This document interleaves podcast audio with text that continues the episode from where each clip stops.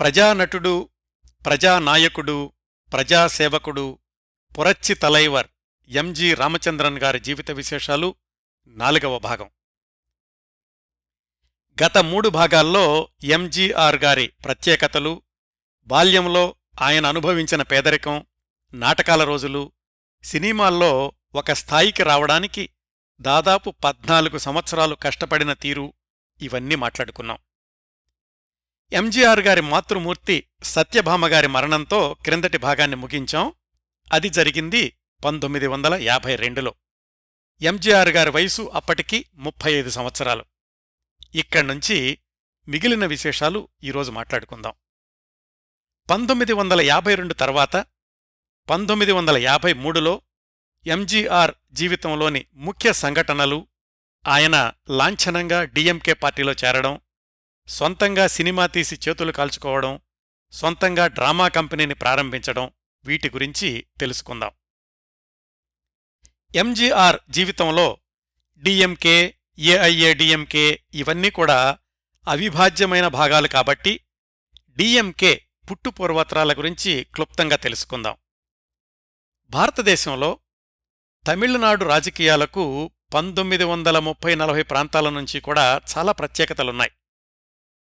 భారతదేశంలో మొట్టమొదటిసారిగా జాతీయ కాంగ్రెస్ను ఓడించి ఒక ప్రాంతీయ పార్టీ సొంత బలంతో రాష్ట్ర అధికారాన్ని చేపట్టడం అనేది తమిళనాడులోనే జరిగింది. దానికి పునాది 1928-29 ప్రాంతాల నుంచే ఉంది. ఎలాగంటే డిఎంకే, ఏడిఎంకే, ఏఐఏడిఎంకే వీటన్నింటికీ మూలం డీకే, ద్రవిడ కళగం. దాని మూలపురుషుడు పెరియార్ ఈవి రామసామి. పెరియార్ భారతదేశ స్వాతంత్ర్య ఉద్యమంలో తొలి దశలో చాలా చురుకైన పాత్ర పోషించారు. కొంతకాలం కాంగ్రెస్లో ఉన్నారు, ఆ తర్వాత జస్టిస్ పార్టీలో ఉన్నారు. 1929 నుంచి తమిళనాడులో ఆత్మగౌరవ ఉద్యమానికి పునాదులు వేసి అనేక సామాజిక పోరాటాలు నడిపారు పెరియార్ ఈవి రామసామి. ఆయన ప్రచారం చేసిన వాటిల్లో ముఖ్యమైనవి ద్రవిడ ఉద్యమం, ఆర్య సంస్కృతి వ్యతిరేకత, బ్రాహ్మణ వ్యతిరేకత, హిందీ వ్యతిరేకత, సంస్కృత భాషా వ్యతిరేకత, నాస్తికత, ఇలాంటివన్నీ. ఈ పెరియార్ గారు కొనసాగించిన ఉద్యమాలు ముందునుంచి కూడా యువతరాన్ని బాగా ఆకర్షించని. ఆయన మంచి రచయిత అవడమే కాకుండా గొప్ప వక్త కూడా. ఆయన ఉపన్యాసాలు విని ప్రభావితులై తొలి దశాబ్దాల్లో ఆయనకు మద్దతుగా నిలిచి ఆయన వెంట నడిచిన వేలాది మందిలో తరువాత తమిళనాడు రాజకీయాల్లో ప్రముఖ పాత్ర పోషించిన వారు అన్నాదురై, కరుణానిధి. మనం మాట్లాడుకుంటున్న ఎంజి రామచంద్రన్ చాలా ఆలస్యంగా ఆ ఉద్యమంలో భాగస్వాములయ్యారు. ఆయన రాజకీయాల్లో చేరడానికి ముందు జరిగిన సంఘటనలు ఏమిటంటే, పెరియార్ ఈవి రామసామి జస్టిస్ పార్టీ నుంచి బయటకొచ్చి 1944లో ద్రవిడ కళగం డీకే అనే పార్టీని, సంస్థను స్థాపించారు. అప్పటికే అన్నాదురై, కరుణానిధి పెరియార్ ఉద్యమాల్లో చాలా చురుగ్గా పాల్గొంటూ ఉన్నారు. ఇద్దరూ కూడా రచయితలే, ఇద్దరూ నాటకాలు రాసినాళ్లే. అన్నాదురై ఎంజీఆర్ కంటే 8 సంవత్సరాల పెద్ద ఆయన. కరుణానిధి ఎంజీఆర్ కంటే 7 సంవత్సరాలు చిన్నవాడు. అంటే అన్నాదురై కరుణానిధి కంటే 15 సంవత్సరాలు పెద్ద ఆయన. ఇద్దరూ కూడా పెరియార్ అనుచరులే అయినప్పటికీ ఆయన భావాలతో పూర్తిగా ఏకీభవించినా వాటిని ప్రజల్లోకి తీసుకెళ్లే వ్యవహార శైలిలో అన్నాదురైకి కొన్ని స్పష్టమైన అభిప్రాయాలు ఉండేవి. బహిరంగంగా పెరియార్ని వ్యతిరేకించకపోయినా ఆ పెరియార్ వ్యవహార శైలి పట్ల కాస్త అసంతృప్తిగా ఉండేవాళ్లు అన్నాదురై. పెరియార్కి నాటకాలన్నా కానీ సినిమాలన్నా కానీ అంత ఇష్టం ఉండేది కాదు. అలాగే ఈ ద్రవిడ కళగం డీకేని రాజకీయాల వైపు నడిపించడం కూడా ఇష్టం లేదు పెరియార్కి. ఉద్యమాలు ముందుకు వెళ్లాలి అనుకుంటే కళలు, రాజకీయాలు కూడా ముఖ్యమే అని అన్నాదురై అభిప్రాయం. ఈ నేపథ్యంలో 1948లో పెరియార్ రామసామి తన 70 సంవత్సరాల వయసులో తనకంటే దాదాపు 40 సంవత్సరాలు చిన్నదైన 32 సంవత్సరాల మణియమ్మని వివాహం చేసుకున్నారు. ఇది కూడా ద్రవిడ కళగంలో ఉన్న చాలామందికి నచ్చలేదు.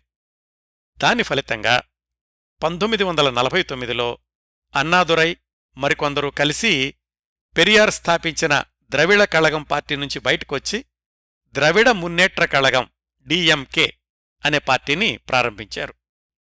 ఇది జరిగిన 7-8 నెలలకు కరుణానిధి కూడా పెరియార్ దగ్గర నుంచి బయటకొచ్చి అన్నాదురై స్థాపించిన డిఎంకేలో చేరారు. ఇక్కడ ఒక విషయం మనం జాగ్రత్తగా గుర్తుపెట్టుకోవాలి. అన్నాదురై ప్రభృతులు పెరియార్ రామస్వామి వ్యవహారశైలితో విభేదించారే తప్ప ఆయన ప్రతిపాదించిన మౌలిక ఉద్యమంతో కాదు. అందుకే డిఎంకేని స్థాపించినా కానీ పెరియారే తమ గురువు అని ఎప్పటికీ చెప్తుండేవాళ్లు అన్నాదురై, కరుణానిధి. అలాగే ఆయన్ను గౌరవిస్తూ ఉండేవాళ్లు. ఆయన ఉద్యమ స్ఫూర్తిని తమదైన శైలిలో ముందుకు తీసుకెళ్లే క్రమంలో కొత్త పార్టీని స్థాపించారు అన్నాదురై. తర్వాత కరుణానిధి కూడా దానిలో చేరారు.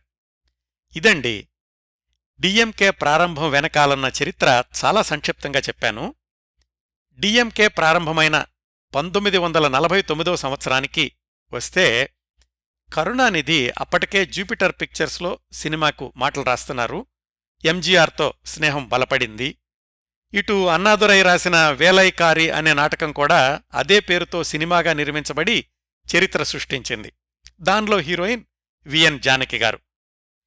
ఎంజీఆర్ రాజకీయ భావాల విషయానికొస్తే ఆయన సినిమాల్లో చేరిన రోజుల నుంచి భారతదేశానికి స్వాతంత్ర్యం వచ్చే 1947 దాకా కాంగ్రెస్ పార్టీ సానుభూతిపరుడుగా ఉండేవాళ్లు. హీరోగా తన మొదటి సినిమా రాజకుమారి నిర్మాణ సమయంలో కొంతకాలం కరుణానిధి రూమ్మేట్గా ఉన్నప్పుడు కరుణానిధి గారు ఎంజీఆర్కు ద్రవిడ ఉద్యమం గురించి, పెరియార్ గురించి చెప్తూ ఉండేవాడు. 1947 తర్వాత ఎంజీఆర్ తన కెరీర్ని ఒక త్రోవలో పెట్టుకునే క్రమంలో ఉన్నారేమో రాజకీయాల వైపు ఎక్కువగా దృష్టి సారించలేదు. అయితే ఆ రోజుల్లోనే ఆయనకు అన్నాదురైతో పరిచయం ఏర్పడింది.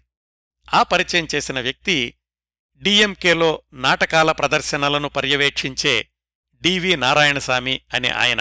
డివిఎన్ అని కూడా అంటుండేవాళ్లు.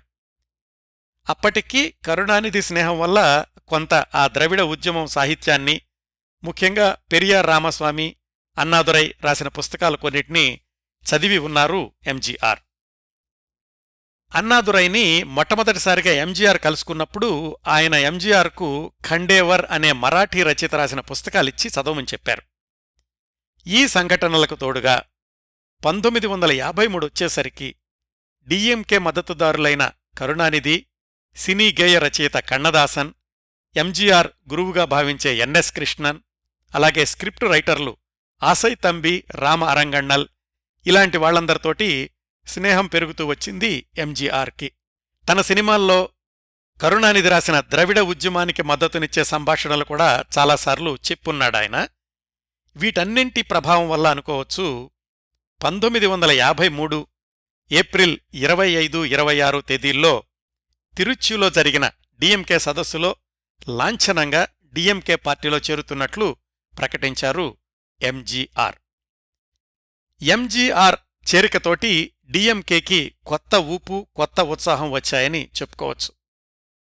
భారతదేశ సినీరంగం మొత్తంలోనే క్రియాశీలక రాజకీయాలకు, సినిమా రంగానికి వీటి మధ్య సన్నిహిత సంబంధం, అన్యోన్య సంబంధం ఏర్పడడం అనేది డిఎంకే, ఎంజీఆర్, కరుణానిధి, అన్నాదురై వీళ్ల కలయిక వల్ల ప్రారంభమైంది అని చెప్పుకోవచ్చు. తనకంటే చాలా చిన్నవాడైనప్పటికీ తనకి పోటీగా ఎదిగే శక్తి ఉందని 1952లో మొట్టమొదటి చిత్రంతోనే నిరూపించుకున్న శివాజీ గణేశన్, ఆయన కూడా అప్పటికి డిఎంకే సానుభూతిపరుడుగా ఉన్నారు. ఇలా జరిగిన ఎంజీఆర్ రాజకీయ రంగ ప్రవేశం అనేది ఉభయతారకంగా పనిచేసింది. ఎట్లాగంటే ఇటు ఎంజీఆర్ అభిమానులేమో డిఎంకే సభ్యులయ్యారు, అంతవరకు ఉన్న డిఎంకే సభ్యులేమో ఎంజీఆర్ అభిమానులయ్యారు.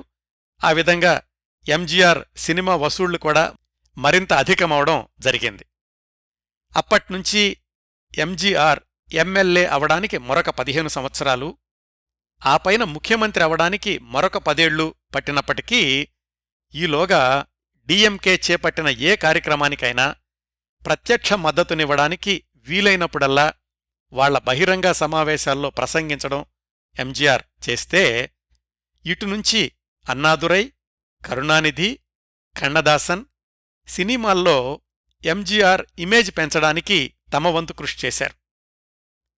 అన్నాదురై ఒకసారి ఒక సన్నిహితుడి దగ్గర అన్నారట, నేను 12 పుస్తకాలు 100 వ్యాసాలు వ్రాస్తే మా ఆశయాలు ఎంతమందికి చేరతాయో ఎంజీఆర్ 5 నిమిషాలు బహిరంగ సభలో మాట్లాడితే అంతకు 10ల మందికి మరింత శక్తివంతంగా చేరతాయి అని.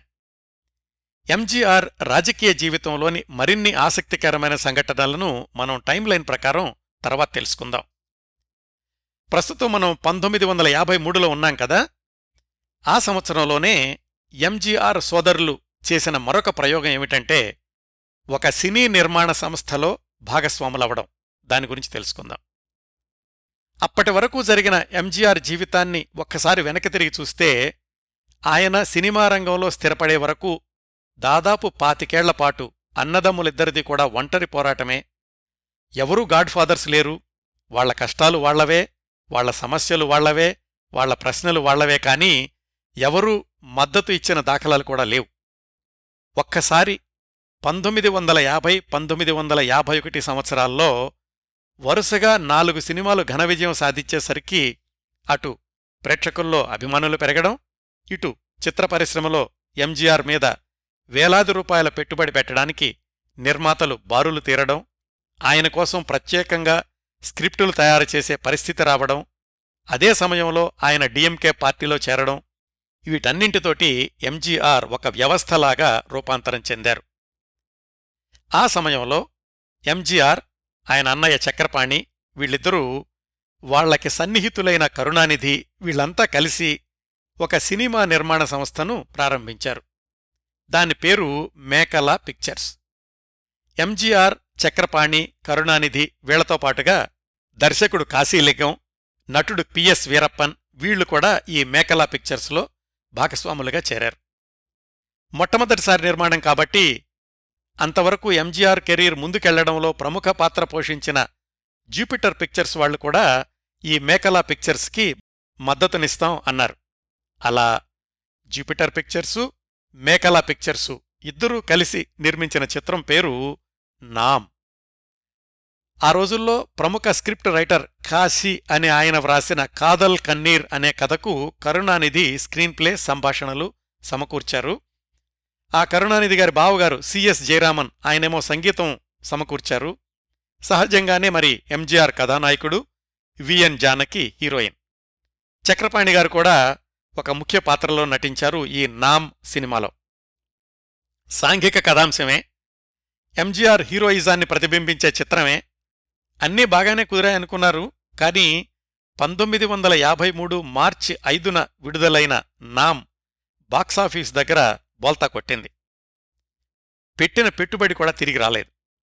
ఎంజీఆర్, చక్రపాణి అన్నదమ్ములిద్దరూ ఆలోచించుకుని మనకి భాగస్వామ్యం కలిసి రాలేదు అనుకున్నారేమో కానీ మేకలా పిక్చర్స్ నుంచి బయటకొచ్చేసి సొంతంగా ఎంజీఆర్ పిక్చర్స్ అనే సంస్థను ప్రారంభించారు. ఒకవైపు ఎంజీఆర్ బయట చిత్రాల్లో నటిస్తూనే ఎంజీఆర్ పిక్చర్స్ బ్యానర్లో విడివెళ్ళి అనే సినిమా తీద్దామని ప్రయత్నాలు మొదలుపెట్టారు. దానికి స్క్రిప్టు సమకూరుస్తున్న కరుణానిధి గారు అదే రోజుల్లో డిఎంకే చేపట్టిన ఒక నిరసన ప్రదర్శనలో రైలు పట్టాల మీద పడుకుని 6 నెలలపాటు జైలుకెళ్లాల్సి వచ్చింది. దాంతోటి ఎంజీఆర్ పిక్చర్స్ చిత్రం ముందుకు సాగలేదు. ఇన్ని ఇబ్బందులు ఎదురవుతున్నాయి కదా, సరే సినిమా నిర్మాణం ఆలోచనను కొంతకాలం వాయిదా వేద్దాం అనుకున్నారు అన్నదమ్ములిద్దరూ. అయితే తమకు ఒక మార్గం చూపించి తమను ఇంతవారిని చేసిన నాటక రంగానికి సేవలు అందించాలి అనే ఉద్దేశంతో అదే సంవత్సరం 1953 అక్టోబర్ 3న ఎంజీఆర్ నాటక మండ్రం, ఎంజీఆర్ డ్రామా ట్రూప్ అనే సంస్థను స్థాపించారు. ఆ రోజుల్లోనే కెఆర్ రామస్వామి, కేఆర్ఆర్ అనేవాళ్లు అని మరొక సినీ నటుడు కూడా ఒక నాటక సంస్థను నడుపుతూ ఉండేవాడు. ఎంజీఆర్ డ్రామా ట్రూపు ప్రారంభించడానికి ముందే ఈ కేఆర్ఆర్ నాటక సంస్థ మూతబడింది. దానివల్ల ఆ కేఆర్ఆర్ దగ్గర పనిచేస్తున్న నటీనటులు, నిర్వాహకులు వీళ్లందరూ కూడా ఎంజీఆర్ నాటక మండలంలోకి వచ్చి చేరారు. అలా వచ్చిన వాళ్లల్లో మనం ముఖ్యంగా చెప్పుకోవాల్సిన వ్యక్తి ఆర్ఎం వీరప్పన్ ఆర్ఎంవి. తర్వాత రోజుల్లో ఎంజీఆర్ను పరిపూర్ణమైన రాజకీయ నాయకుడిగా తీర్చిదిద్దింది ఈ ఆర్ఎం వీరప్పనే అంటుంటారు చరిత్రకారులు. 1970-80 దశాబ్దాల్లో తమిళనాడు రాజకీయాల్లో చాణక్యుడు ఆర్ఎంవి అని కూడా విశ్లేషకుల అభిప్రాయం. ఆ తర్వాత ఆయన సినీ నిర్మాతగా కూడా మారి ఎంజీఆర్తో మిగతా నటులతో కూడా చాలా విజయవంతమైన చిత్రాలు నిర్మించారు. రజనీకాంత్ గారి భాష ఆ సినీ నిర్మాత కూడా ఈ ఆర్ఎం వీరప్పనే. అట్లా ఆర్ఎంవి ఎంజీఆర్ల కలయిక 1953లో ఎంజీఆర్ డ్రామా ట్రూప్లో ఆర్ఎంవి మేనేజర్గా చేరడంతో మొదలైంది. ఆ నాటక సంస్థలో 30 మంది నటులుండేవాళ్లు, 9 మంది నటీమణులుండేవాళ్లు. నిర్వాహకులు, మేకప్ వేసేవాళ్లు, సెట్ ప్రాపర్టీస్ ఇలా అందరూ కలిసి 40 కుటుంబాలు ఆ ఎంజీఆర్ డ్రామా ట్రూప్ మీద ఆధారపడి జీవిస్తూ ఉండేవి. వాళ్లకేమో నెల జీతాలిచ్చేసి వచ్చిన లాభాలను సంస్థ తీసుకోవడం అనే పద్ధతి కాకుండా వాళ్లందర్నీ కూడా నాటక సంస్థలో భాగస్వాముల్ని చేసి లాభాలను అందరికూ సమానంగా పంచడం అనే పద్ధతిని ప్రవేశపెట్టారు ఎంజీఆర్. ఆ సంస్థ తరఫున ఎంజీఆర్ బృందం ప్రదర్శించిన మొదటి నాటకం ఇన్బ కనవు, స్వీట్ డ్రీమ్స్ అని అర్థమట. సంస్థ ప్రారంభమైన తర్వాత నెలలోనే మొట్టమొదటి ప్రదర్శన ఇచ్చారు. అప్పటికే నటుడుగా అద్భుతమైన పేరు తెచ్చుకున్న ఎంజీఆర్ స్టేజి మీద నటిస్తున్నారు అంటే ప్రేక్షకులు విరగబడి చూశారు. ఆ నాటకం ప్రారంభంలోనూ చివర్లోనూ కూడా డిఎంకే జెండాతోటి ఎంజీఆర్ స్టేజి మీదకొచ్చేవాళ్లు. నాటకం అయిపోయాక ఎంజీఆర్ వేదిక మీద నుంచి డిఎంకే ఆశయాలను వివరిస్తూ ఉండేవాళ్లు. ఈ ప్రదర్శనల వల్ల వచ్చిన లాభాల్లో కొంత భాగాన్ని డిఎంకే ఉద్యమాల నిర్వహణకు కూడా విరాళాలుగా ఇస్తుండేవాళ్లు ఎంజీఆర్. దాదాపు 6-7 సంవత్సరాలు కొనసాగింది ఈ ఎంజీఆర్ నాటకమన్రం అనే సంస్థ. ఈ సంస్థ తరఫున నాటకం వేసేటప్పుడే 1959లో జరిగిన ఎంజీఆర్కి ఒక పెద్ద ప్రమాదం గురించి తర్వాత తెలుసుకుందాం. ఇవండి 1953లో ఎంజీఆర్ కెరీర్లోని ముఖ్యమైన సంఘటనలు ఏమిటంటే, ఆయన డిఎంకేలో చేరడం, రెండోది సొంతంగా సినిమా తీసి ఫెయిల్ అవ్వడం, మూడోది ఎంజీఆర్ డ్రామా ట్రూప్ అనే సంస్థను స్థాపించి 40 కుటుంబాలకు ఉపాధి చూపించడం. ఇంకా ఇదే సంవత్సరం అంటే 1953లో ఎంజీఆర్ సినిమాల విషయానికొస్తే, ఆ సంవత్సరంలో ఎంజీఆర్ నటించిన 3 సినిమాలు విడుదల అయ్యాయి. ఒకటి వాళ్ళు జూపిటర్ పిక్చర్స్ వాళ్ళు కలిసి నిర్మించిన నామ్, అది ఎలాగూ పరాజయం పాలైందని తెలుసుకున్నాం కదా. రెండోది పనక్కారి అనే సినిమా, ఇది కూడా సరిగ్గా ఆడలేదు. 1953లో విడుదలైన ఎంజీఆర్ మూడవ చిత్రం జినోవా, ఇది మలయాళం, తమిళ 2 భాషల్లోనూ రూపుదిద్దుకుంది. ఒకరిద్దరు తప్ప 2 వెర్షన్స్లోనూ ఒకే నటీనటులు నటించారు. ఎంజీఆర్ పక్కన బి.ఎస్. సరోజ అనే మలయాళ నటి హీరోయిన్. ఈ జినోవా సినిమాకున్న 1-2 ప్రత్యేకతలేంటంటే ఎంజీఆర్ నటించిన ఏకైక మలయాళ చిత్రం.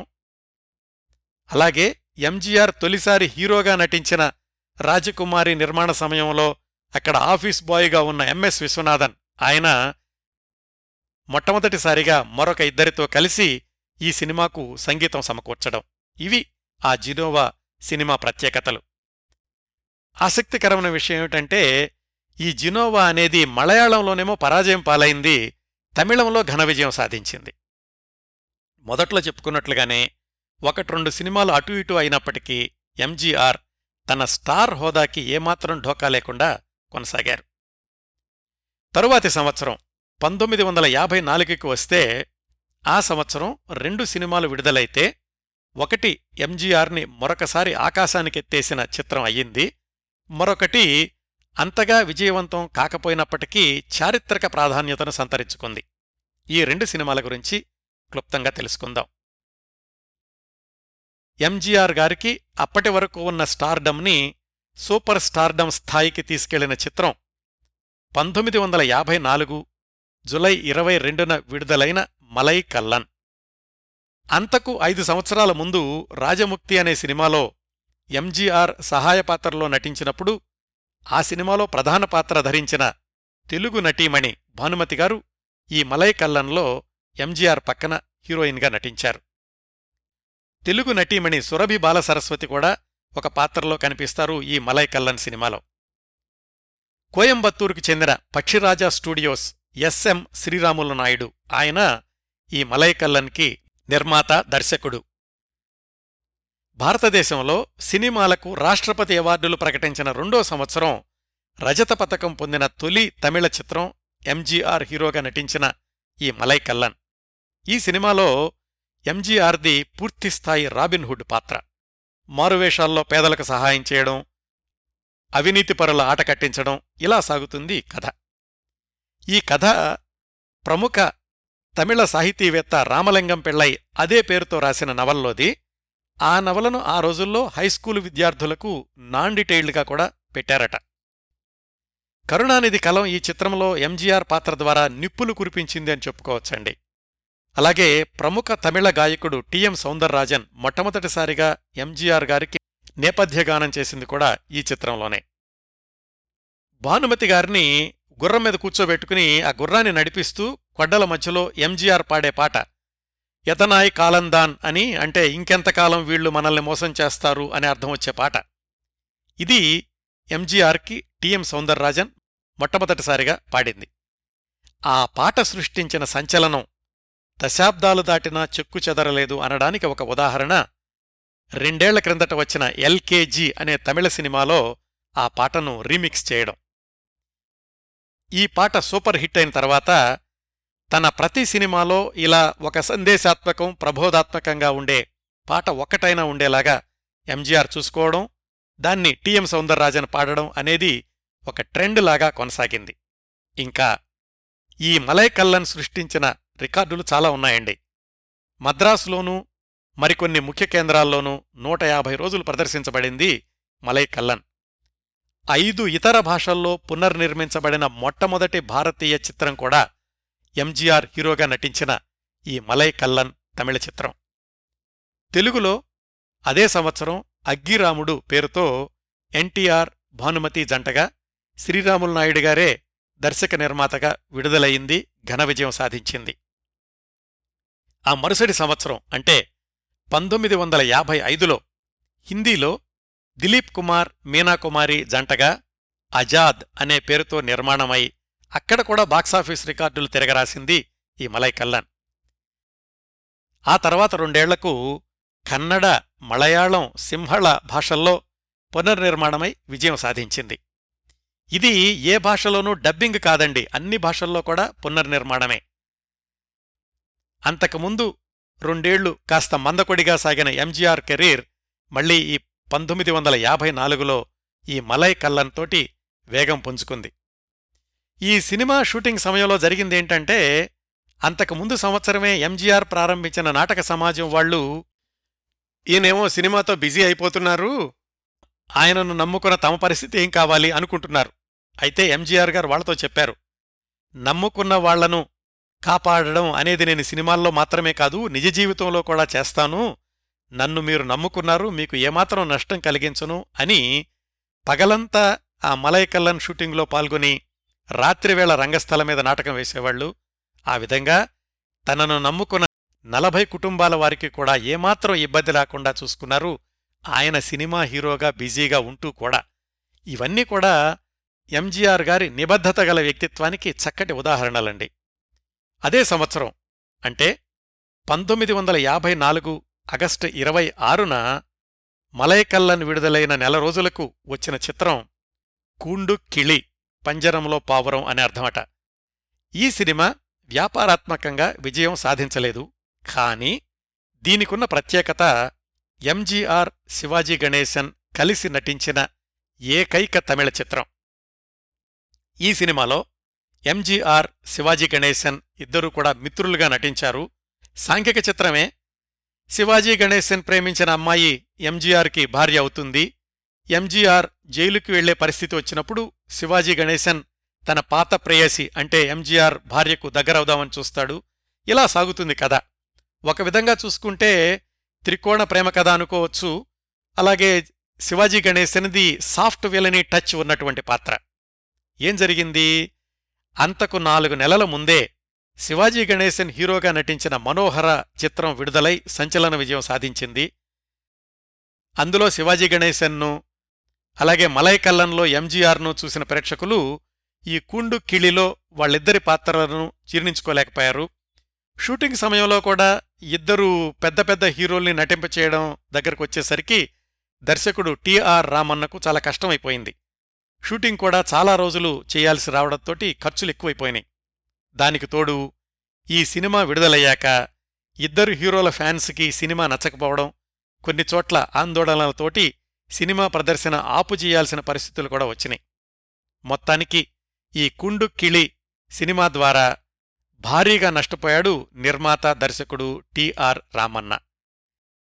ఇన్ని జరిగినా గాని తమిళ చలనచిత్ర చరిత్రలో ఈ కుండు కిళి నిలిచిపోవడానికి కారణం ఎంజీఆర్ శివాజీ గణేశన్ కలిసి నటించిన ఏకైక చిత్రం కావడమే. ఇవండి 1953-54 రెండు సంవత్సరాల్లో ఎంజీఆర్ నట జీవితంలోని కొన్ని మైలురాళ్లు. తరువాతి సంవత్సరం అంటే 1955లో ఎంజీఆర్ నటించిన ఒకే ఒక్క సినిమా విడుదలై అది కూడా ఘన విజయం సాధించింది. ఆ సినిమా పేరు గులేబ కావళి. ఈ సినిమా నేపథ్యం ఏమిటంటే, అంతకుముందు సంవత్సరమే ఎంజీఆర్ శివాజీలతో కూండు కిళి సినిమా తీసి భారీగా నష్టపోయిన టిఆర్ రామన్న ఎలాగైనా సరే హిట్ సినిమా తీయాలి అన్న కసితోటి ఎంజీఆర్ హీరోగా నటించిన చిత్రం గులేబ కావళి. ఇంతవరకు జరిగిన ఎంజీఆర్ సినీ జీవితాన్ని గమనిస్తే ఆయన హిట్ సినిమాలన్నీ కూడా జానపద కథాంశాలే. పైగా ఈ గులేబ కావళి కథ అనేది మూకీ సినిమాల రోజుల నుంచి కూడా చాలాసార్లు సినీ రూపం ధరించి ప్రతిసారీ విజయం సాధించింది. బహుశా సేఫ్ ప్రాజెక్ట్ అనుకునుండాలి నిర్మాత దర్శకుడు టిఆర్ రామన్న. ఆయన అనుకున్నట్లుగానే 1955 జూలై 29న విడుదలైన గులేబ కావళి అత్యంత ఘన విజయం సాధించి ఎంజీఆర్ కెరీర్ని మరింత ముందుకు తీసుకెళ్లింది. నిర్మాతను కూడా గత సంవత్సరం వచ్చిన నష్టాల నుంచి గట్టెక్కించింది, ఇంకా లాభాలను కూడా మిగిల్చిపెట్టింది. ఇప్పటికూడా తమిళ ప్రేక్షకులు గులేబ కావళి చిత్రాన్ని మళ్లీ మళ్లీ చూసేది ఎంజీఆర్ కత్తి యుద్ధ దృశ్యాల కోసం. దాదాపుగా 5 నిమిషాల పాటు సాగే పోరాట దృశ్యంలో ఎంజీఆర్ కత్తి యుద్ధాన్ని గమనిస్తే నాటకాల రోజుల్లో ఆయన అభ్యసించిన ఆ విద్య ఎంత ఖచ్చితంగా ఉండేదో అర్థమవుతుందండి. అలాగే కత్తి యుద్ధం మధ్యలో ఎంజీఆర్ టైగర్తో చేసిన పోరాటం కూడా ఈ గులేబ కావళి చిత్ర ప్రత్యేకతల్లో ఒకటి. ఈ దృశ్యాలన్నీ మీరు యూట్యూబ్లో చూడొచ్చు. ఈ సినిమాలో తెలుగు నటీమణులు జి వరలక్ష్మి, రాజసులోచన కూడా నటించారు.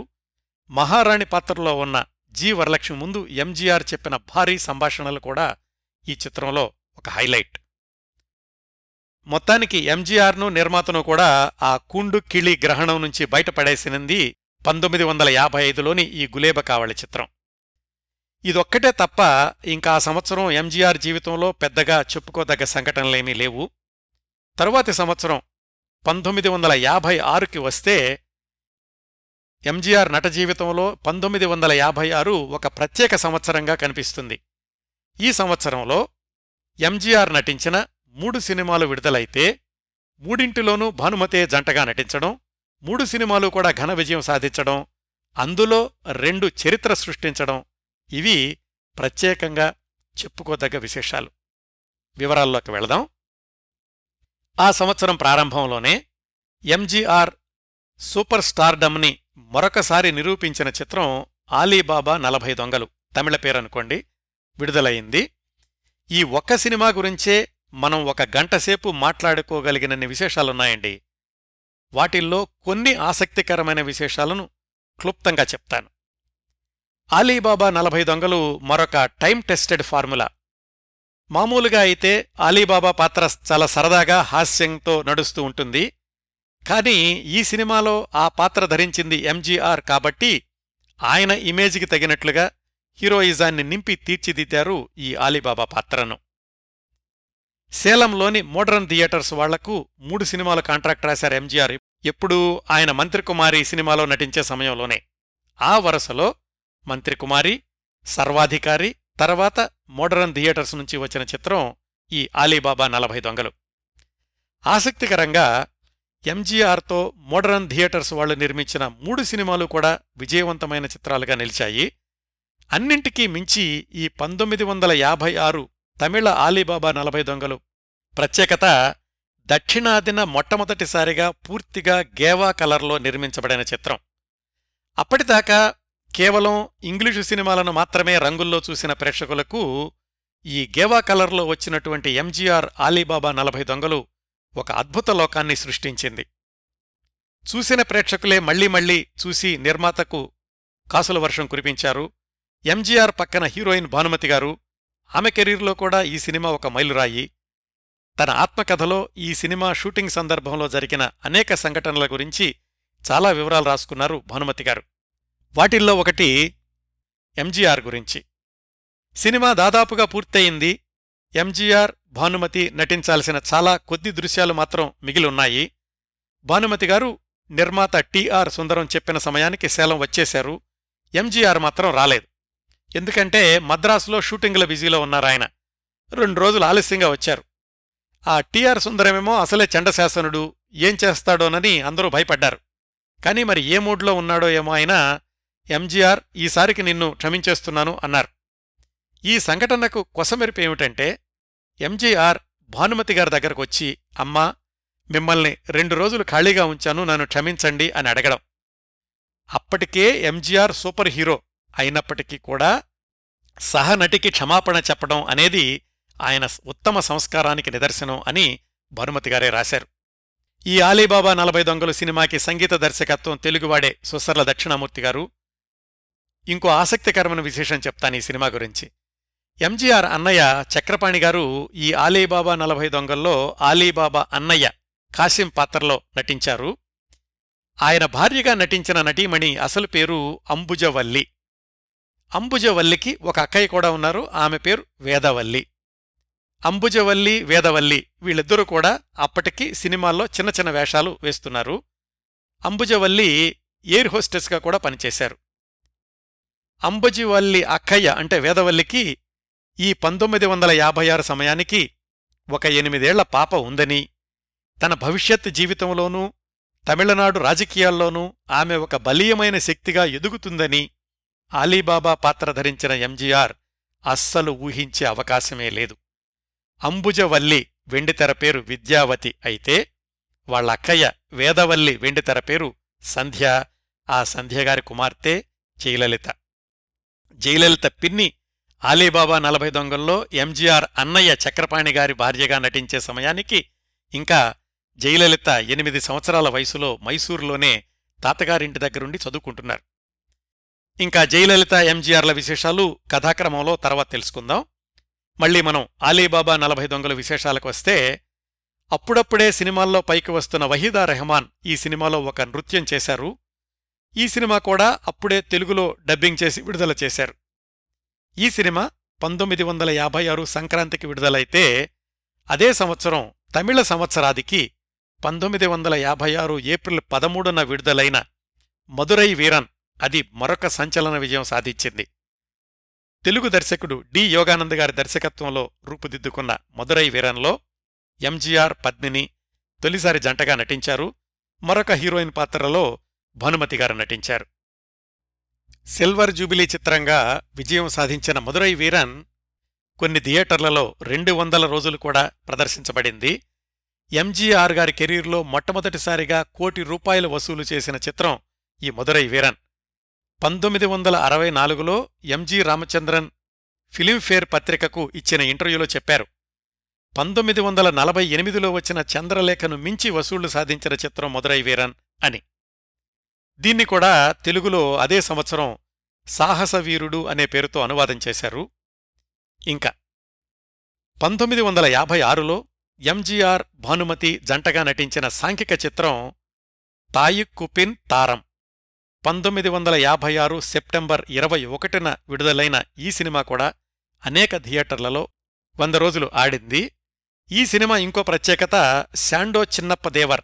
ఆయన మొట్టమొదటిసారిగా దేవర్ ఫిలిమ్స్ అనే నిర్మాణ సంస్థను ప్రారంభించి ఎంజీఆర్ హీరోగా నిర్మించిన చిత్రం ఈ తాయిక్కుపిన్ తారం. ఎంజీఆర్ సహాయంతో నటుడిగా కొనసాగుతూ వచ్చిన చిన్నప్ప దేవర్ మొట్టమొదటిసారిగా నిర్మాతగా మారి లాభాలు ఆర్జించారు ఈ తాయెక్కు పెన్ తారం అనే సినిమాతోటి. అలాగే ఎంజీఆర్ నటించిన సాంఘిక చిత్రాల్లో మొట్టమొదటిసారి ఘన విజయం సాధించింది కూడా ఈ చిత్రమే అంటారు చరిత్రకారులు. ఇవన్నీ 1956లో ఎంజీఆర్ నట జీవితానికి సంబంధించిన విశేషాలైతే, ఆ సంవత్సరం చివర్లో డిఎంకే పార్టీలో జరిగిన ఒక సంఘటన గురించి తెలుసుకోవాలి. అప్పటిదాకా ఎంజీఆర్, శివాజీ గణేశన్ సినిమాల్లో పోటాపోటీగా నటిస్తున్నప్పటికీ ఇద్దరూ డిఎంకే పార్టీలోనే ఉన్నారు. 1956 నవంబర్లో ఏం జరిగిందంటే, బీభత్సమైనటువంటి తుఫాను తమిళనాడుని కుదిపేసింది. విపరీతమైన పంట నష్టం, ప్రాణనష్టం జరిగింది. ఆ సందర్భంలో తమిళనాడు ప్రజలకు సహాయం చేయడానికి డిఎంకే పార్టీ విరాళాలు సేకరించడం మొదలుపెట్టింది. ఆ సందర్భాన్ని గుర్తు చేసుకుంటూ శివాజీ గణేశన్ తన ఆత్మకథలో ఈ వివరాలన్నీ వ్రాసుకున్నారు. విరుద్ధనగర్ అనే ఊళ్ళో జరిగిన ఒక కార్యక్రమంలో శివాజీ గణేశన్ పరాశక్తి సినిమాలో సంభాషణలు చెబుతూ ప్రజల దగ్గరికెళ్లి భారీగా విరాళాలు సేకరించగలిగారు. రోడ్డు పక్కన ఒక టవల్ పరిచి ఆయన భిక్షాటన చేసిన రీతిలో విరాళాలు సేకరించారు. ఆ తర్వాత కొద్ది రోజులకి ఇలా విరాళాలు సేకరించిన వాళ్లందర్నీ గుర్తించి గౌరవించడానికి అన్నాదురై ఒక కార్యక్రమాన్ని ఏర్పాటు చేశారు. విచిత్రంగా ఆ కార్యక్రమం గురించి శివాజీ గణేశన్కి ఎవరూ చెప్పలేదు, ఏ ఆహ్వానమూ అందలేదు. ఆ కార్యక్రమంలో వేదికను అలంకరించిన ఎంజీఆర్ ప్రత్యేక ఆకర్షణగా నిలిచారు. ఆ తర్వాత ఎవరో శివాజీ గణేశన్ గారికి చెప్పారు, అన్నాదురై మీ గురించి అడిగారు, చుట్టుపక్కలున్నవాళ్లు తమకు తెలీదని చెప్పారు అని. నేను ఒక్కడే అత్యధికంగా విరాళాలు వసూలు చేసిన విషయం కరుణానిధికి తెలుసు కదా, ఆయనైనా నన్ను పిలవచ్చు కదా అని రాసుకున్నారు శివాజీ గణేశన్. ఆ తరువాతి సంవత్సరంలోనే శివాజీ గణేశన్ తిరుపతి దేవస్థానానికి వెళ్లిన సందర్భంలో చాలామంది డిఎంకే నాయకులు తమ నిరసన తెలియచేయడం, కొంతమంది డిఎంకే కార్యకర్తలు ఆయన్ను హేళన చేయడం జరిగింది.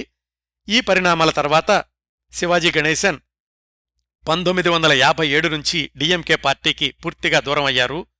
నిజానికి ఆయన డిఎంకే పార్టీలో ఏ రోజు కూడా క్రియాశీలక సభ్యత్వం తీసుకోకపోయినప్పటికీ ఎంజీఆర్ సభ్యత్వం తీసుకున్న 1953కి చాలా సంవత్సరాల ముందు నుంచే డిఎంకే సానుభూతిపరుడుగా ఉండడమే కాకుండా వాళ్ల కార్యక్రమాలన్నింటిలోనూ చురుగ్గా పాల్గొంటూ ఉండేవాళ్లు.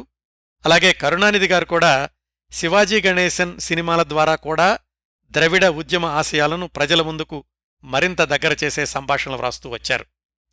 చివరికి ఎంజీఆర్ డిఎంకేలో చేరిన 4 సంవత్సరాలకు డిఎంకేతో తన బాంధవ్యాన్ని పూర్తిగా తెంచేసుకున్నారు శివాజీ గణేశన్.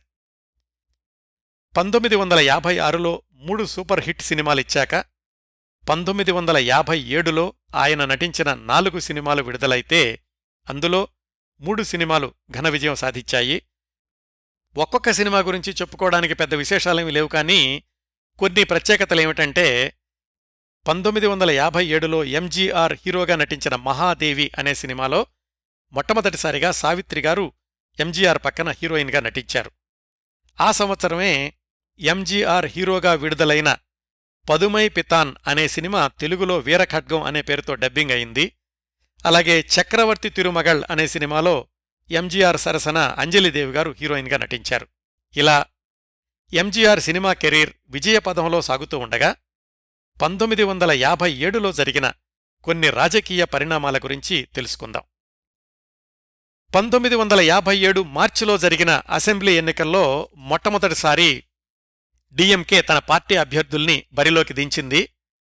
సినిమాలకు సంబంధించిన వ్యక్తుల విషయానికొస్తే కరుణానిధి గారు ఒక్కళ్లే ఆ ఎన్నికల్లో విజయం సాధించారు.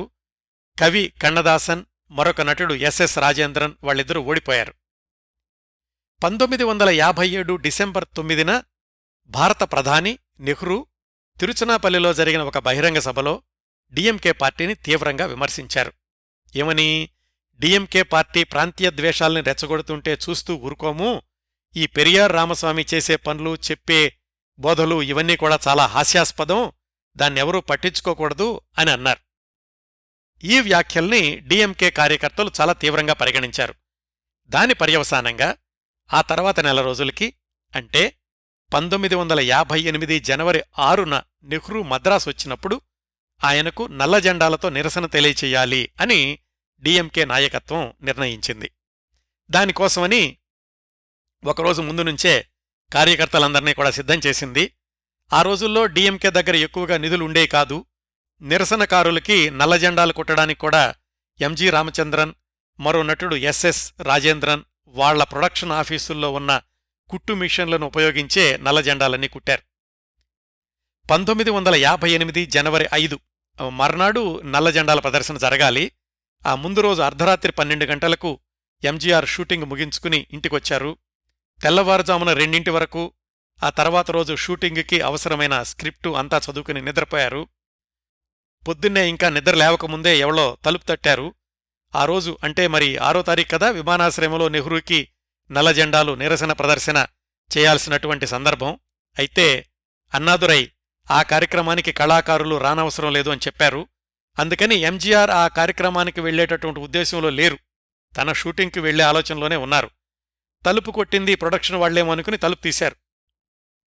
ఎదురుగుండా పోలీసులు. ఈరోజు డిఎంకే చేపట్టిన కార్యక్రమం దృష్ట్యా ముందు జాగ్రత్త చర్యగా మిమ్మల్ని అదుపులోకి తీసుకుంటున్నాం అని చెప్పి ఎంజీఆర్ని ఉన్నపళంగా మైలాపూర్ పోలీస్ స్టేషన్కి తీసుకెళ్లారు. ఇంకోవైపు నుంచి మరొక నటుడు ఎస్ఎస్ రాజేంద్రన్, ఆయన్ను కూడా అరెస్ట్ చేసి పోలీస్ స్టేషన్కి తీసుకొచ్చారు. ఆ సందర్భంలో జరిగిన సంఘటనలను ఎంజీఆర్, ఎస్ఎస్ఆర్ వాళ్ళిద్దరూ కూడా తమ ఆత్మకథల్లో వివరంగా వ్రాసుకున్నారు. అందులో నుంచి కొన్ని విశేషాలు. పోలీస్ స్టేషన్లో కాసేపు ఉంచాక మద్రాసు సెంట్రల్ జైలుకి తరలించారు ఎంజీఆర్, ఎస్ఎస్ఆర్ ఇద్దరిని. ఆ సెంట్రల్ జైల్లో మొదటి అంతస్తులో ఉన్న ఫస్ట్ క్లాస్ రూంలో ఉంచుతాం అన్నారు. పేరుకి ఫస్ట్ క్లాస్ రూమే కానీ మామూలు జైలు గది కంటే కూడా అధ్వాన్నంగా ఉంది. రూమంతా దుర్వాసన, మాసిపోయి మరకలు పడిన పరుపు ఒకటి నేలమీదేసింది, మంచినీళ్లకు మట్టి కోజ, 2 అల్యూమినియం ప్లేట్లు, వాటిలోనే భోజనం పెట్టారు.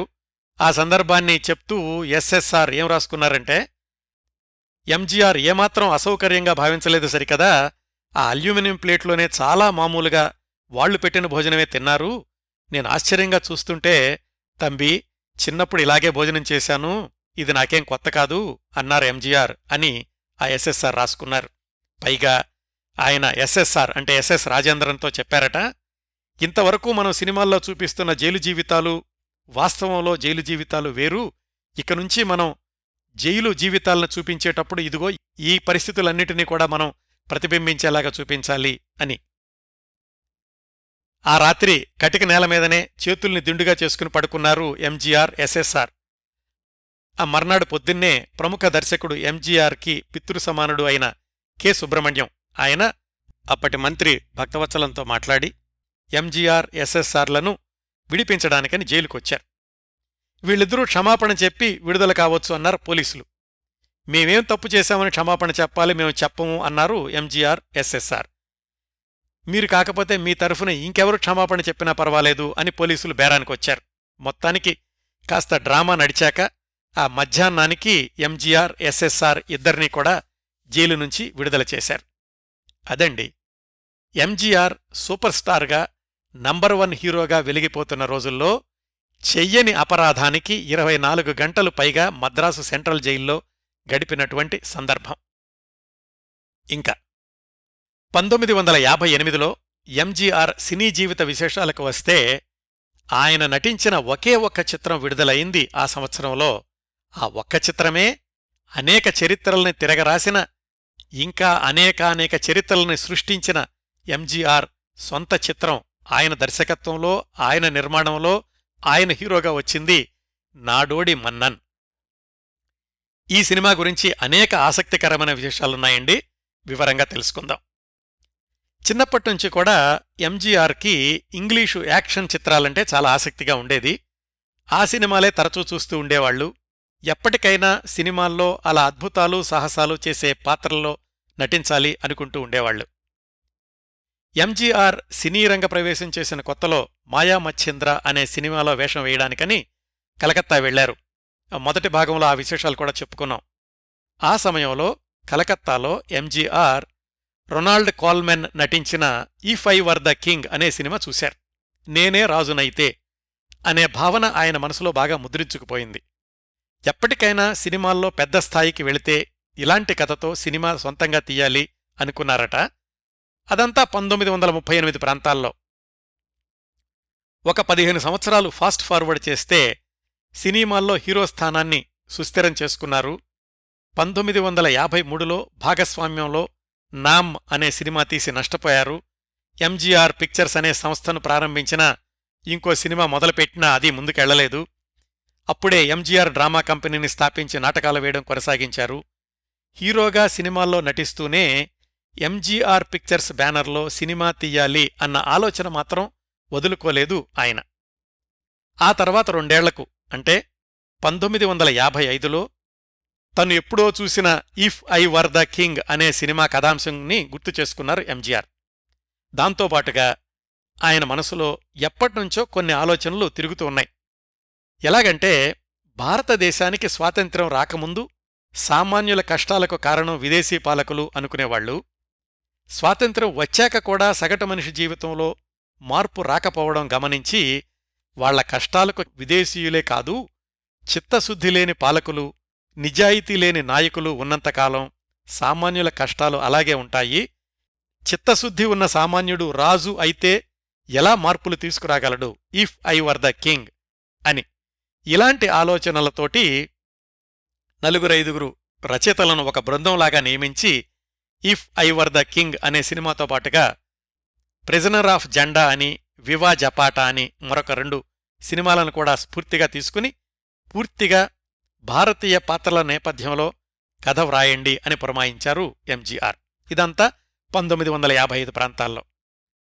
వాళ్లు కథ తయారు చేసే క్రమంలో అలీబాబా 40 దొంగలు షూటింగ్ జరుగుతూ ఉండగా ఎంజీఆర్ పిక్చర్స్ బ్యానర్లో మొదటి సినిమా త్వరలో షూటింగుకు వెళుతోంది, దానికి ఆధారం ప్రిజనర్ ఆఫ్ జెండా అనే ఇంగ్లీషు సినిమా అని పత్రికలో ఒక ప్రకటన ఇచ్చారు. సరిగ్గా అదే సమయంలో నటీమణి భానుమతి గారు కూడా తమిళంలోనే ఇంచుమించు ఇదే కథాంశంతో సినిమా తీయాలి అని స్క్రిప్టు తయారు చేసుకుంటున్నారు. ఆలీబాబా 40 దొంగలు షూటింగ్లో ఎంజీఆర్, భానుమతి ఇద్దరూ ఉన్నారు కదా. భానుమతి గారు ఎంజీఆర్ ప్రకటన చూసి అడిగారు. ఆయన చెప్పారు, నేను ప్రయత్నాలు ప్రారంభించి చాలా ముందుకెళ్లానండి, అయినా ఈ ప్రిజనర్ ఆఫ్ జెండా అనే సినిమాలో నుంచి ఒక చిన్న పాయింట్ మాత్రమే తీసుకున్నాను, మిగతా కథంతా కూడా మేమే రాసుకుంటున్నాము అని చెప్పారు. అయినా మీ ప్రయత్నాలు మానుకుంటే బావుంటుంది అన్నారు భానుమతి. ఎంతో మనసుపడి చేసుకుంటున్న స్క్రిప్ట్ వదులుకోవడం ఎంజీఆర్కి ఇష్టం లేదు. సర్లేండి, మీ వర్షన్ మీరు తీయండి, నా వర్షన్ నేను తీసుకుంటాను అన్నారు ఎంజీఆర్. 4-5 రోజుల తర్వాత భానుమతి గారే, మా ప్రాజెక్టు డ్రాప్ చేసుకుంటున్నాము, మీరు ముందుకెళ్ళండి, ఇదిగో మేమింతవరకు తయారు చేసుకుంటున్న స్క్రిప్టు, మీకేమైనా ఉపయోగపడితే చూడండి అని తను అంతవరకు తయారు చేసుకున్న స్క్రిప్టును కూడా ఇచ్చారు ఎంజీఆర్కి భానుమతి గారు. ఎంజీఆర్ తీయబోయే సినిమాలో తనే హీరోయిన్ అవుతానని భానుమతి గారికి అప్పటికేమాత్రం తెలీదు. అలా ప్రారంభమైంది నాడోడి మన్నన్ సినిమా ప్రణాళిక. ఈ సినిమాకి మాటలు రాసిన కన్నదాసన్, రవీందర్. ఈ రవీందర్ అన్నాయనే 1990 ప్రాంతాల్లో ఎంజీఆర్ జ్ఞాపకాలను బొమ్మై అనే పత్రికలో సీరియల్గా రాశారు. దానిలో ఈ నాడోడి మన్నన్ షూటింగ్ సమయంలో ఎంజీఆర్ ఎదుర్కొన్న ఇబ్బందుల గురించి చాలా వివరాలు రాశారు. ఎంజీఆర్ గారు కూడా తన ఆత్మకథలో ఈ నాడోడి మన్నన్ గురించి చాలా వివరంగా వ్రాసుకున్నారు. వాటిల్లో నుంచి కొన్ని సంగతులు తెలుసుకుందాం. నాడోడి మన్నన్ విడుదల అయ్యింది 1958 ఆగస్టు 22న. కానీ కథా చర్చలు వగైరా ఇవన్నీ ప్రారంభమైంది 2 సంవత్సరాల ముందే. ఆ సినిమాకి దర్శకుడుగా తన మర్మయోగి చిత్రాన్ని రూపొందించిన కె రామనాథ్ అనుకున్నారు. కానీ ఆ కె రామనాథ్ గారు అకాల మరణం చెందడంతో ఎంజి రామచంద్రన్ గారు తానే దర్శకత్వం చేయడానికని నిర్ణయించుకున్నారు. షూటింగ్ కూడా చాలా సుదీర్ఘకాలం కొనసాగింది. సాధారణంగా ఆ రోజుల్లో ఒక తమిళ సినిమాకు 40-50 రోజుల్లో షూటింగ్ జరిగిపోయేది. నాడోడి మన్నన్ షూటింగ్ మాత్రం 150 రోజులు పైగా తీసుకుంది. సినిమా మొదట్నుంచి దేనికి రాజీ పడలేదు ఎంజీఆర్ గారు. ఎక్కువ రోజులు జరుగుతుందని భయపడలేదు, ఖర్చుకి వెనకాడలేదు. తను అనుకున్న ఫలితం రావడం కోసం ఎన్నిసార్లైనా రీషూట్ చేయడానికి వెనకాడలేదు. సినిమా పూర్తయ్యేసరికి ఖర్చు 18 లక్షలు దాటింది అని ఆయనే ఆత్మకథలో రాసుకున్నారు. ఆ రోజుల్లో ఆ బడ్జెట్తో తేలిగ్గా 3 భారీ తమిళ చిత్రాలు నిర్మించవచ్చు. సినిమా నిడివి కూడా 3 గంటల 45 నిమిషాలు. అందులో పాటలే మొత్తం 1 గంట పైగా ఉంటాయి. ఆ పాటల షూటింగ్ కూడా ఎలా జరిగిందంటే, కొన్ని పాటలు 12 రోజులు ఒక పాట 9 రోజులు, ఒక పాట వారం రోజులు, అలాగే నంబియార్తో చేసే కత్తి యుద్ధం వారం రోజులు ఇలా షూటింగ్ చేశారు. డిఎంకే పార్టీ ఆశయాలను ఏమాత్రం మొహమాటం లేకుండా ప్రచారం చేసిన చిత్రం ఇది అని విశ్లేషకులు చెప్తూ ఉంటారు. డిఎంకే జెండాని తన ఎంజీఆర్ పిక్చర్స్ బ్యానర్లో వాడడమే కాకుండా సినిమాల్లోని చాలా పాటల్లో డిఎంకే పార్టీ ఆశయాలను గుప్పించారు. కథా సంభాషణల్లో ఎంత పదును ప్రభావం చూపించారో నిర్మాణంలో కూడా అంత భారీతనం చూపించారు ఎంజీఆర్. ఈ సినిమా నిర్మాణంలో ఉండగా ఎంజీఆర్ తీస్తున్నటువంటి విధానాన్ని గమనించి చాలామంది సినీ పరిశ్రమ వాళ్ళు ఏమనుకున్నారంటే, ఇవన్నీ కూడా ఎంజీఆర్ గారు తన ఆత్మకథలో వ్రాసుకున్నవి. ఎంజీఆర్ డబ్బులు సంపాదించాడు, పేరు సంపాదించాడు, ఇంకా సరిపోలేదా అని కొంతమంది, ఏంటి దర్శకత్వం తనే చేస్తున్నాడా, ఆయనకు మతి సరిగ్గా ఉందా అని మరికొంతమంది, ఆయన సంపాదనంతా ఈ సినిమాతో తుడిచిపెట్టుకుపోవడం ఖాయం, మన కళ్లతో మనమే చూస్తాం అని కొంతమంది, అసలు ఇన్ని రోజులు షూటింగ్ చేస్తూ ఇంత ఖర్చు పెడుతుంటే సినిమా పూర్తి చేస్తాడంటారా అని కొంతమంది, పాపం డైరెక్షన్ అంటే ఏమిటో తెలిస్తే కదా అందుకే తీసిన సీన్లే మళ్లీ తీస్తున్నాడు అని కొంతమంది, ఏమిటి ఈ సినిమాతో విప్లవం తీసుకొస్తాడా, విప్లవమా పాడా, అసలు సెన్సార్ నుంచి బయటకొచ్చేసరికి 10 అడుగుల ఫిలిమైనా మిగులుతుందా అని కొంతమంది, ఇలా రకరకాలుగా మాట్లాడుకున్నారు. అవన్నీ కూడా ఎప్పటికప్పుడు ఎంజీఆర్కి తెలుస్తూనే ఉన్నాయి. కానీ ఆయన అదర్లేదు, బెదర్లేదు. పట్టుదల, మొండితనం సమపాళ్లలో చూసుకుంటూ ముందుకెళ్లారు ఎంజీఆర్. వీటన్నింటికీ తోడు షూటింగ్ సందర్భంలో ఇబ్బందులు, సమస్యలు, ముఖ్యంగా భానుమతి గారితోటి. భానుమతి గారు స్థిరమైన అభిప్రాయాలున్న నటీమణి అని అందరికీ తెలుసు. వేరే సందర్భాల్లో అయితే ఎంజీఆర్ రాజీ పడేవాళ్లేమో కానీ ఈ సినిమా విషయంలో మాత్రం రాజీ పడదలుచుకోలేదు. దాంతోటి ఇద్దరికీ కూడా తరచూ వాదనలు జరుగుతూ ఉండేవి. మ్యూజిక్ సిట్టింగ్స్లో భానుమతి గారు మ్యూజిక్ డైరెక్టర్కి సలహాలు ఇస్తూ ఉండేవాళ్లు. సంగీత దర్శకుడు చెప్పినట్లు పాడండమ్మా అని ఎంజీఆర్ చెప్పబోతే, సంగీతం గురించి నాకు తెలుసా నీకు తెలుసా అని బదులిస్తూ ఉండేవాళ్లు భానుమతి గారు. నా దృశ్యాలన్నీ ఒక్క టేక్లోనే ఓకే చేసుకోవాలి, 2-3 టేక్లంటే నేను ఒప్పుకోను అనేవాళ్లు కూడా భానుమతి గారు. ఇవన్నీ చూసిన చక్రపాణి గారు, ఎరా తమ్ముడు ఇలాగైతే షూటింగ్ ముందుకెళ్లేదెలాగా అంటుండేవాళ్లు. ఓసారి మాటల రచయిత రవీందర్తో అన్నారట ఎంజీఆర్ గారు, ఏమయ్యా అసలు హీరోయిన్ లేకుండా కథలు రాయలేరా అని. రాయడానికి మాకేం అభ్యంతరం లేదండి, చూసేవాళ్లు ఉండాలి కదా అన్నారట రవీందర్. ఎంజీఆర్ సలహా మీద బి. సరోజాదేవి పాత్రను సృష్టించి స్క్రిప్టులో కొన్ని మార్పులు చేశారు. ఆ పాత్రకు బి. సరోజాదేవి గారిని ఎంపిక చేసినప్పుడు కూడా పరిశ్రమలో చాలామంది ముక్కును వేలేసుకున్నారు. ఏదో సినిమాలో చిన్న డాన్స్ చేసిన అమ్మాయిని ఇంత భారీ చిత్రంలో ప్రధాన పాత్రకు తీసుకుంటున్నాడు ఎంజీఆర్, ఏమిటి ఆయన ధైర్యం అని. ఈ సినిమా విడుదలయ్యాక బి. సరోజాదేవి గారి ఇంటి ముందు నిర్మాతలు క్యూ కట్టడం అదంతా వేరే విషయం అనుకోండి. ఇంకా ఈ సినిమా విడుదలైన 1958 సంవత్సరంలో తమిళ చిత్రసీమను పరిశీలిస్తే, ఆ సంవత్సరం తమిళంలో మొత్తం 37 సినిమాలు విడుదలైతే అందులో 8 శివాజీ గణేశన్ హీరోగా నటించినవి, 8 జెమినీ గణేశన్ హీరోగా నటించినవి. ఎంజీఆర్ నటించిన చిత్రం 1958లో విడుదలైంది మాత్రం ఈ ఒక్క నాడోడి మన్నన్ మాత్రమే. తమిళ చిత్రసీమలో ఒకే ఒక్కడు అన్నట్లుగా ఆ సంవత్సరం ఒక్క సినిమాతోనే చరిత్రను తిరగరాశారు ఎంజీఆర్. ఈ నాడోడి మన్నన్ సాధించిన విజయాల జాబితా చాలా పెద్దదండి. విడుదల కాగానే ప్రేక్షకులు థియేటర్లలోకి పోటెత్తారు, చూసినవాళ్లే మళ్లీ చూశారు. ఈ సినిమా కొంత భాగం బ్లాక్ అండ్ వైట్లోనూ కొంత భాగం గేవా కలర్లోనూ చిత్రీకరించారు.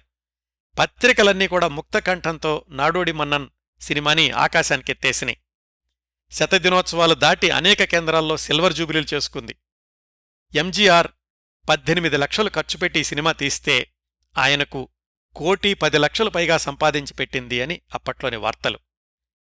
శ్రీలంక, మలేషియా, సింగపూర్ ఇలాంటి దేశాల్లో కూడా రికార్డులు సృష్టించింది నాడోడి మన్నన్. శ్రీలంకలో 6 థియేటర్లలో విడుదలై అన్నింటిలోనూ 100 రోజులు దాటి ఆడింది. లండన్లో 8 వారాలు మధ్యలో ఎక్కడా ఆగకుండా నడిచిన తమిళ చిత్రం ఈ నాడోడి మన్నన్. ఈ చిత్రం విజయోత్సవంలో అన్నాదురై ఎంజీఆర్కి 110 తులాలతో తయారుచేసిన పెద్ద బంగారు ఖడ్గాన్ని బహూకరించారు. ఆ తర్వాత ఎంజీఆర్ దాన్ని దేవి మూకాంబిక ఆలయానికి ఇచ్చేశారు. ఈ సినిమాలోని నటీనటులందరూ కలిసి ఎంజీఆర్కి 6 అడుగులు ఎత్తున్న వెండి కప్పుని బహూకరించారట. దాన్నిప్పుడు ఎంజీఆర్ మెమోరియల్ హౌస్లో కూడా చూడొచ్చు. ఆ మరుసటి సంవత్సరమే ఈ నాడోడి మన్నన్ తెలుగులో అనగనగా ఒకరాజు అనే పేరుతోటి, అలాగే హిందీలో అమేభీ జీనేదో అనే పేరుతోటి డబ్బింగ్ చేశారు. ఇవండి ఎంజీఆర్ పిక్చర్స్ బ్యానర్లో ఎంజీఆర్ తొలిసారిగా దర్శకత్వం చేసి, నిర్మించి, నటించి సెన్సేషనల్ హిట్ అందించిన నాడోడి మన్నన్ గురించిన కొన్ని విశేషాలు. ఇంకా ఈ సినిమా కథ గురించి, పాటల గురించి ఎక్కువగా చెప్పలేదండి, అదంతా మరొక ఎపిసోడ్ అవుతుంది, అవన్నీ చెప్తాను. ఇదండి 1958లో ఎంజీఆర్ సినీ జీవితంలోని మరొక మరపురాని విజయం. అప్పటికీ ఎంజీఆర్ వయసు 41 సంవత్సరాలు. ఇంత అద్భుతమైన విజయం తర్వాత ఆ మరుసటి సంవత్సరమే ఎంజీఆర్ కాలు విరిగి 6 నెలలపాటు మంచానికే పరిమితమైపోయారు. ఆ విశేషాలు, దాన్నుంచి తేరుకున్నవైనో, ఆ తరువాత 4 ఏళ్లకు ఆయన భార్య సదానందవతి గారి మరణం, విఎన్ జానకి గారిని వివాహం చేసుకోవడం, ఆ తరువాత పరిణామాలు, ఈ విశేషాలన్నీ వచ్చే వారం ఎంజీఆర్ జీవిత విశేషాలు 5వ భాగంలో మాట్లాడుకుందాం. తమిళ నేలపై ఒకే ఒక్కడు ఎంజీఆర్ జీవిత విశేషాలు 4వ భాగాన్ని ఇంతటితో ముగిస్తున్నాను. ఈ కార్యక్రమాన్ని ఆదరించి అభిమానిస్తున్న శ్రోతలందరకూ హృదయపూర్వకంగా కృతజ్ఞతలు తెలియచేస్తున్నాను. మళ్లీ వారం ఎంజీఆర్ జీవిత విశేషాలు 5వ భాగంతో కలుసుకుందాం. అంతవరకు నవ్వుతూ ఉండండి, మీ నవ్వులు 10 మందికి పంచండి. మీ దగ్గర సెలవు తీసుకుంటోంది మీ కిరణ్ ప్రభ.